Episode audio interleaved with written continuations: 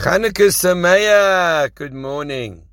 The next Mishnah. Korav or any love. She tluya b'dava which is dependent on something.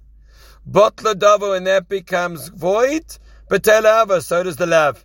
V'shaynu tluya. It's not dependent on anything. And the betel It's never nullified forever.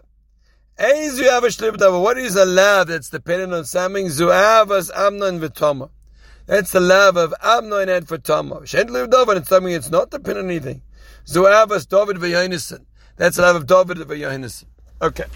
So what we're referring to is like this, very important, is when we talk about love, a connection, a relationship, a closeness between people. Is it dependent on something specific? Is it because of what you can get from them? Amnon, David's son, had a tremendous lust for Tamar. And when that lust went away, he hated her. Because it was only dependent on one thing. That's it.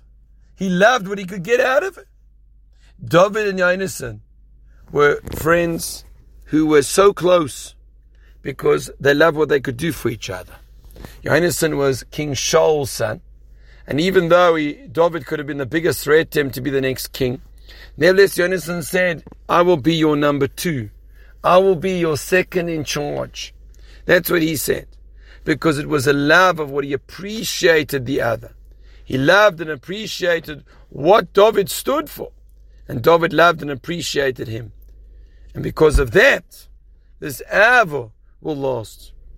What's the idea for us? When we have our relationships, it needs to be a love not dependent on something specific, but what we can give the other.